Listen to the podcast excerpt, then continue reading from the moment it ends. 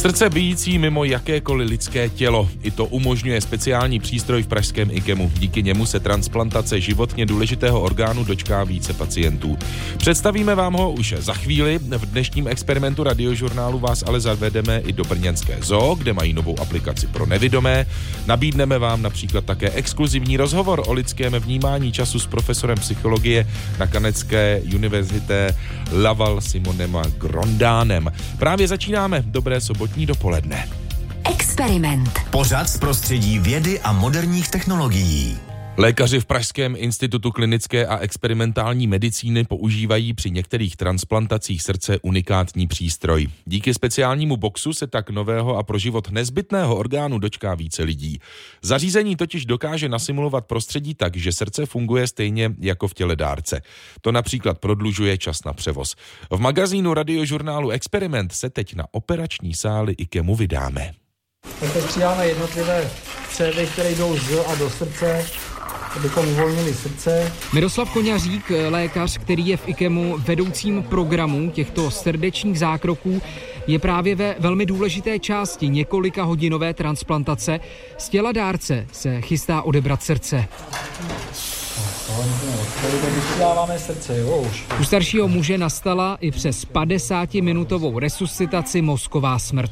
Běžně by už lékaři jeho srdce pro někoho jiného použít nemohli. Tady v IKEMu ale mají speciální přístroj, který to umožní. litr té krve. Spolu s dárcovou krví tak srdce následně míří na jiný operační sál. Tak teď jsme srdce vymuli z těla tedy dárce, rychlá aspekce a přecházíme na vedlejší sál, kde na backtable budeme srdce dál zpracovávat a instrumentovat do exivio perfuzního systému. Tam už druhý lékařský tým v čele s Peterem Ivákem, zástupcem přednosti pro vědu a výzkum na klinice kardiovaskulární chirurgie, přístroj připravil. Probíhá samotná instalace toho modulu, ve kterém bude umístěno to srdce, do té základní konzole toho přístroje. My můžeme monitorovat krevní tlak nebo nebo průtok tepeným řečištěm srdečním a vidíme na něm například EKG, saturaci kyslíku v krvi a tak dále. A na to se pak napojí to srdce. Podmínky se snažíte vytvořit Ty eh, podmínky co nejlepší. Jsou, jsou, jsou velmi podobné tomu, jak to je v těle pacienta. Ono laicky je to prostě taková krabice zhruba metr eh, vysoká na kolečkách a umí zázraky. Myslíme si to tak, protože vlastně jsme tím navýšili naši transplantační aktivitu. Teď se dáváme největší. Lékaři mají srdce v nádobě s roztokem a ledem a našívají do něj různé součástky. Srdečnice a aorta se musí připravit, se dá speciální objímka, kterou se to srdce napojí do přístroje. Zároveň tam připraví další kanily. Celé dohromady to vlastně dá ten oběh tím srdcem a to, abychom mohli některé parametry měřit.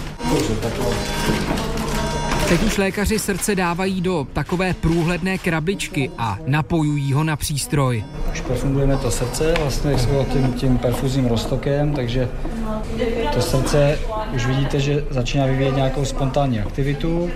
V tuhle chvíli se jedná o fibrilaci komor, tu samozřejmě nechceme, takže budeme za chvíli defibrilovat. Srdce zavřené v krabičce bije. Proudí jim krev dárce smíchaná s různými přípravky, takže srdce si tak trochu myslí, že je stále v původním těle. To zlepšuje jeho stav a také to prodlužuje dobu na transport až na 9 hodin.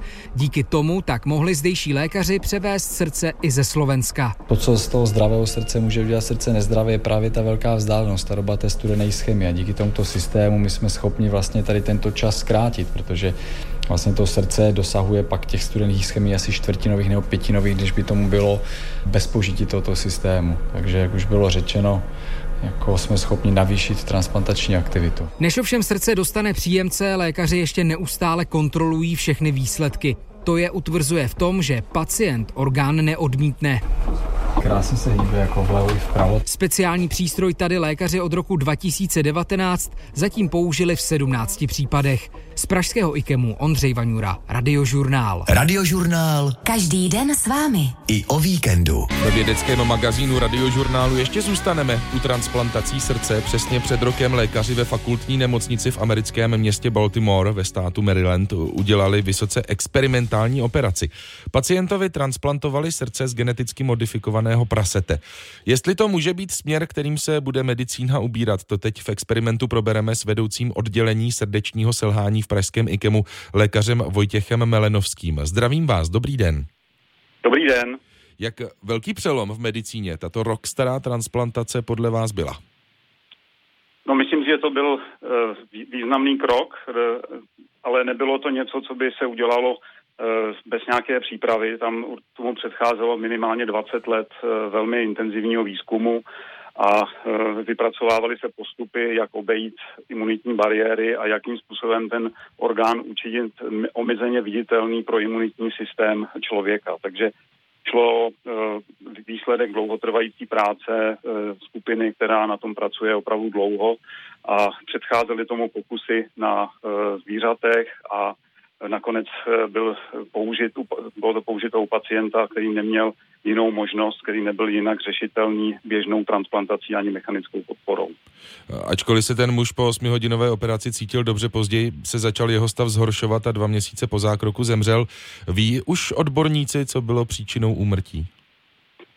Tak ten eh, stav zpočátku probíhal eh, dobře, překvapivě velmi dobře a v podstatě až tak kolem 40.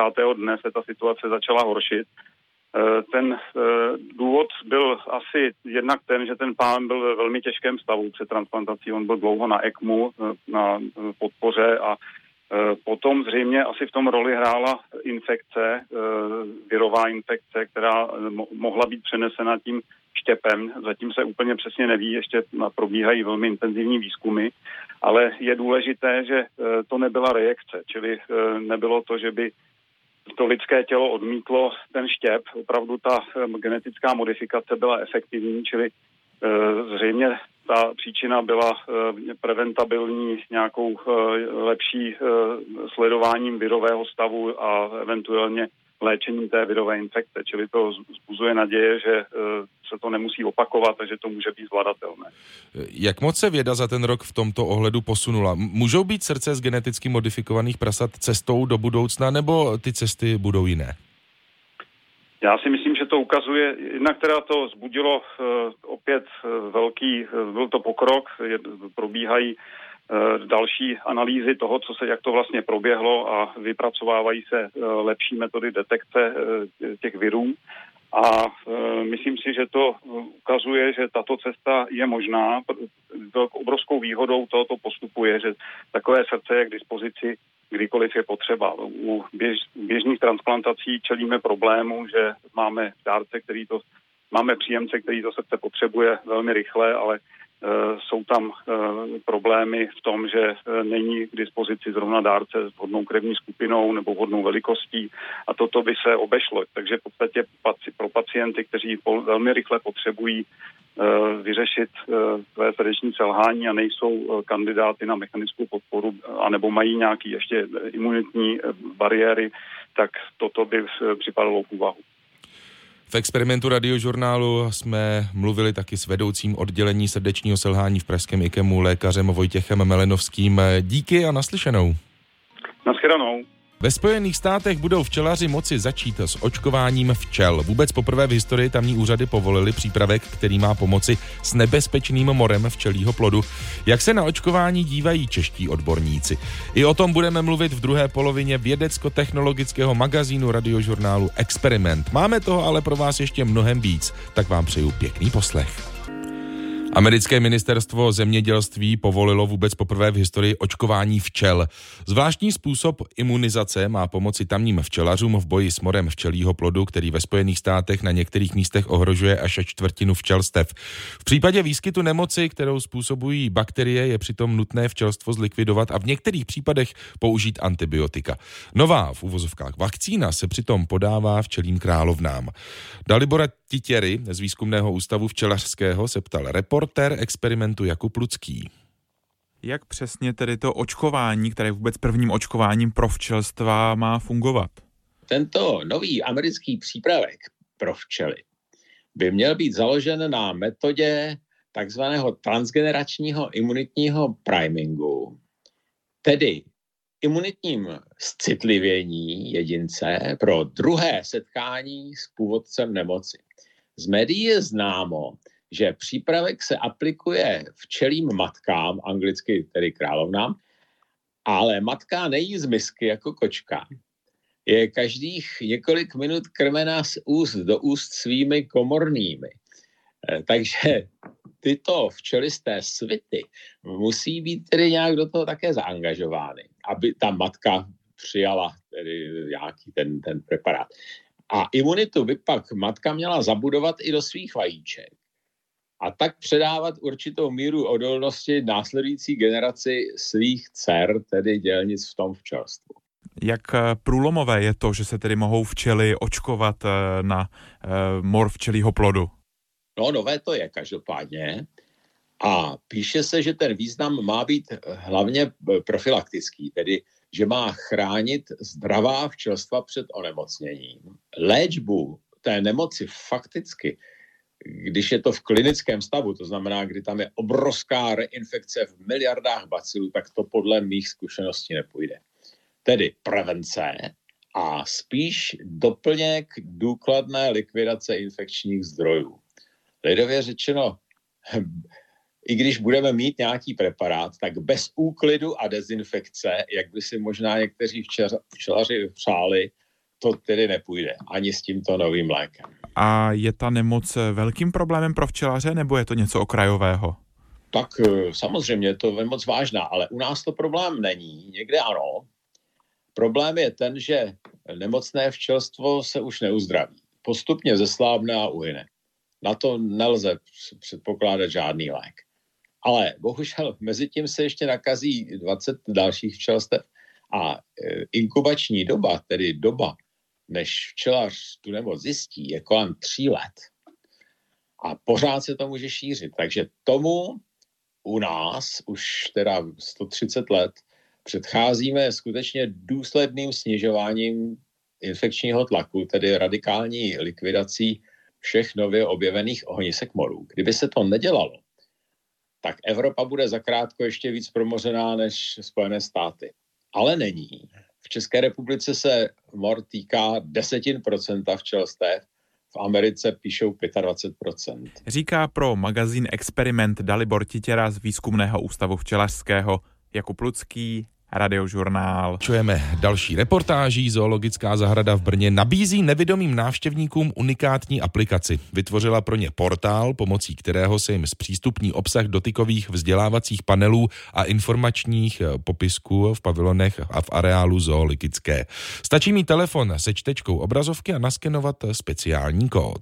Přijdu ke kiosku, ošahám si kiosek, z informací vím, že ten QR kód je vlastně na levé eh, dolní straně, takže já si zapnu klasický fotoaparát v telefonu a zkusím ho načíst. Teďka telefon cvaknul, Vysvětluje mi používání nové aplikace v expozici Tropického království brněnské Zo Jan Balák, který se podílel na testování. Zvířata, a tady třeba tu anakondu, a teď už jsem vlastně na nadpisu Anakonda velká. A teď už vlastně, když budu číst dál, latinský název, taxonomický zařazení a tak dále. Prostě to, co je tam vidět vizuálně, tak mě vlastně ta asistivní technologie, ta čtečka obrazovky mi to přečte. Pracovníci ZOO zpřístupnili portál na pěti vzdělávacích místech, doplňuje koordinátor projektu za ZOO Brno Petr Polívka. Panely najdeme v tropickém království, exotéru, kamčatské chalupě, indiánské chýši a pavilonu primátů. Jsou rozmístěné tak rovnoměrně po areálu zoo a ty obsahy se vždycky týkají těch celků tematických, takže když máme primáty, tak primáty. Podle specialisty z Masarykovy univerzity Radka Pavlíčka, který na zpřístupnění portálu pracoval, to pomůže i ostatním návštěvníkům. Kdokoliv, kdo má z jakéhokoliv důvodu potřebu získávat ty informace přes svůj mobilní telefon, ať už proto, že třeba potřebuje trošku jinak upravit barvy, nebo potřebuje větší písmo, nebo třeba nevydrží delší dobu stát, tak si vlastně může tu aplikaci načíst do svého mobilního telefonu, sednout si na lavičku a tam si ty informace potom přečíst. Na vzniku portálu se podílel i projekt nadačního fondu Českého rozhlasu Světluška. Z Brna Hana Novotná, Radiožurnál. Před námi je poslední díl dnešního experimentu Čas se stářím zrychluje. Tenhle pocit zná každý z nás a přesto přesně nevíme, proč ho zažíváme. Podle jedné z domněnek by vyníkem mohl být zpomalující se biologický rytmus člověka. O vnímání času jsme v experimentu mluvili exkluzivně s profesorem psychologie na kanadské univerzitě Laval a autorem knihy Psychologický čas v otázkách Simonem Grondánem. Ten potvrzuje, že čas opravdu vnímáme trochu jinak, než jak ve skutečnosti plyne. V roce 2005 psychologové Wittmann a Lenhoff ukázali, že když přemýšlíme o uplynulých dekádách, zdají se nám kratší, čím jsme starší. Proč tomu tak je? Mohu vám nabídnout několik domněnek. Podle první z nich je důležitý poměr prožitého času vůči období, jehož délku se snažíme odhadnout. Pro desetileté dítě tvoří rok 10% života. Když nám je 50, jsou to pouze 2%. Může nám pak připadat, že život utíká rychleji. Mezi stárnutím a vnímáním desetiletí není úplně přímá uměra, pak asi přichází na řadu další hypotézy, jak jinak se dá subjektivní zrychlování času vysvětlit. Podle jiné hypotézy záleží na počtu zapamatovatelných událostí. Když jsme mladí, všechno je nové. Ve stáří žijeme více rutině a máme o něco horší paměť. Časové úseky nám připadají kratší. Další hypotéza se týká vzpomínání na minulé události. Když si lidé u vás v Česku vybaví sovětskou invazi, možná si řeknou, to bylo před 45 lety. Pak jim ale dojde, ne, to už je vlastně 55 let. V mládí nám chybí časová perspektiva. Neumíme srovnávat delší období vůči sobě. Dalším faktorem je časový tlak. V životě postupně přibývá povinností. Kariéra, rodina. Plánujeme, co všechno potřebujeme zvládnout. Děti mají povinností méně a žijí tak trochu víc v přítomnosti. Je pravda, že časové úseky, při kterých nám čas rychle utíká, nám zpětně připadají jako delší než ty, které plynou pomalu? Když čekáme, když se uvaří voda v konvici, připadá nám to jako dlouhá doba, protože se v tu chvíli na čas soustředíme. Při zajímavé aktivitě na čas zapomeneme a přijde nám, že utíká rychle. Takovou činnost si ale lépe zapamatujeme, protože ke zpětným úsudkům o čase používáme paměť. Může se opravdu zdát, že to, co rychle odsýpá ve chvíli, kdy se to děje, nám naopak později připadá dans. Avoir l'air plus long.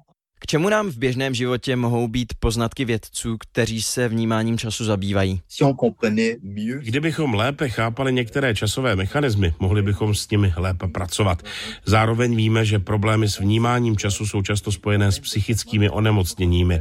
Možná by nám výzkum vnímání času mohl pomoci tyhle nemoci pochopit z nového úhlu a lépe se s nimi vypořádat. Lidé trpící depresemi jsou více orientovaní na minulost. Lidé s úzkostmi naopak budoucnost vnímají jako velmi blízkou. Když lidem s ADHD nabídnete 1 euro dnes anebo 10 euro za měsíc, častěji si vyberou odměnu, na kterou nemusí dlouho čekat. Schizofrenici zase potřebují více času na rozlišení pořadí událostí. Mluvíte nejenom o psychologickém vnímání času, ale taky o obecném vztahu k času. Jak můžeme svůj vztah k času zlepšit? Když máme nějaký úkol, dává smysl zeptat se sama sebe, jak můžeme tuhle činnost rozdělit, kolik času každá část zabere, Toto důležité mentální cvičení mnohdy lidé nedělají. Na začátku semestru studentům říkám, tohle je práce, kterou budete muset udělat. Máte čtyři měsíce, můžete začít klidně už teď. Většinou ale začnou později. Netýká se to jen studentům. Na olympiádě v roce 1976 chtěli v Montrealu postavit krásný a velmi ambiciozní stadion. Dokončit ho ale tehdy nestihli. Je pravda, že za to tehdy částečně mohly stávky a další nepříjemné události. Podobné problémy jsou ale časté. Pokud nedokážeme odhadnout, kolik času něco zabere, můžeme se zeptat těch zkušenějších, kteří už vědí, jak dlouho daný úkol trvá. Merci beaucoup pour l'entrevue. Celý rozhovor, ve kterém jsme se Simonem Grondánem mluvili o tom, proč se čas zpomaluje třeba při dopravních nehodách, jak vztah k času závisí na kultuře, ve které žijeme, nebo o tom, jestli máme v mozku speciální část na posuzování času, si můžete poslechnout na spravodajském webu iRozhlas.cz. Jan Žižka, Radiožurnál.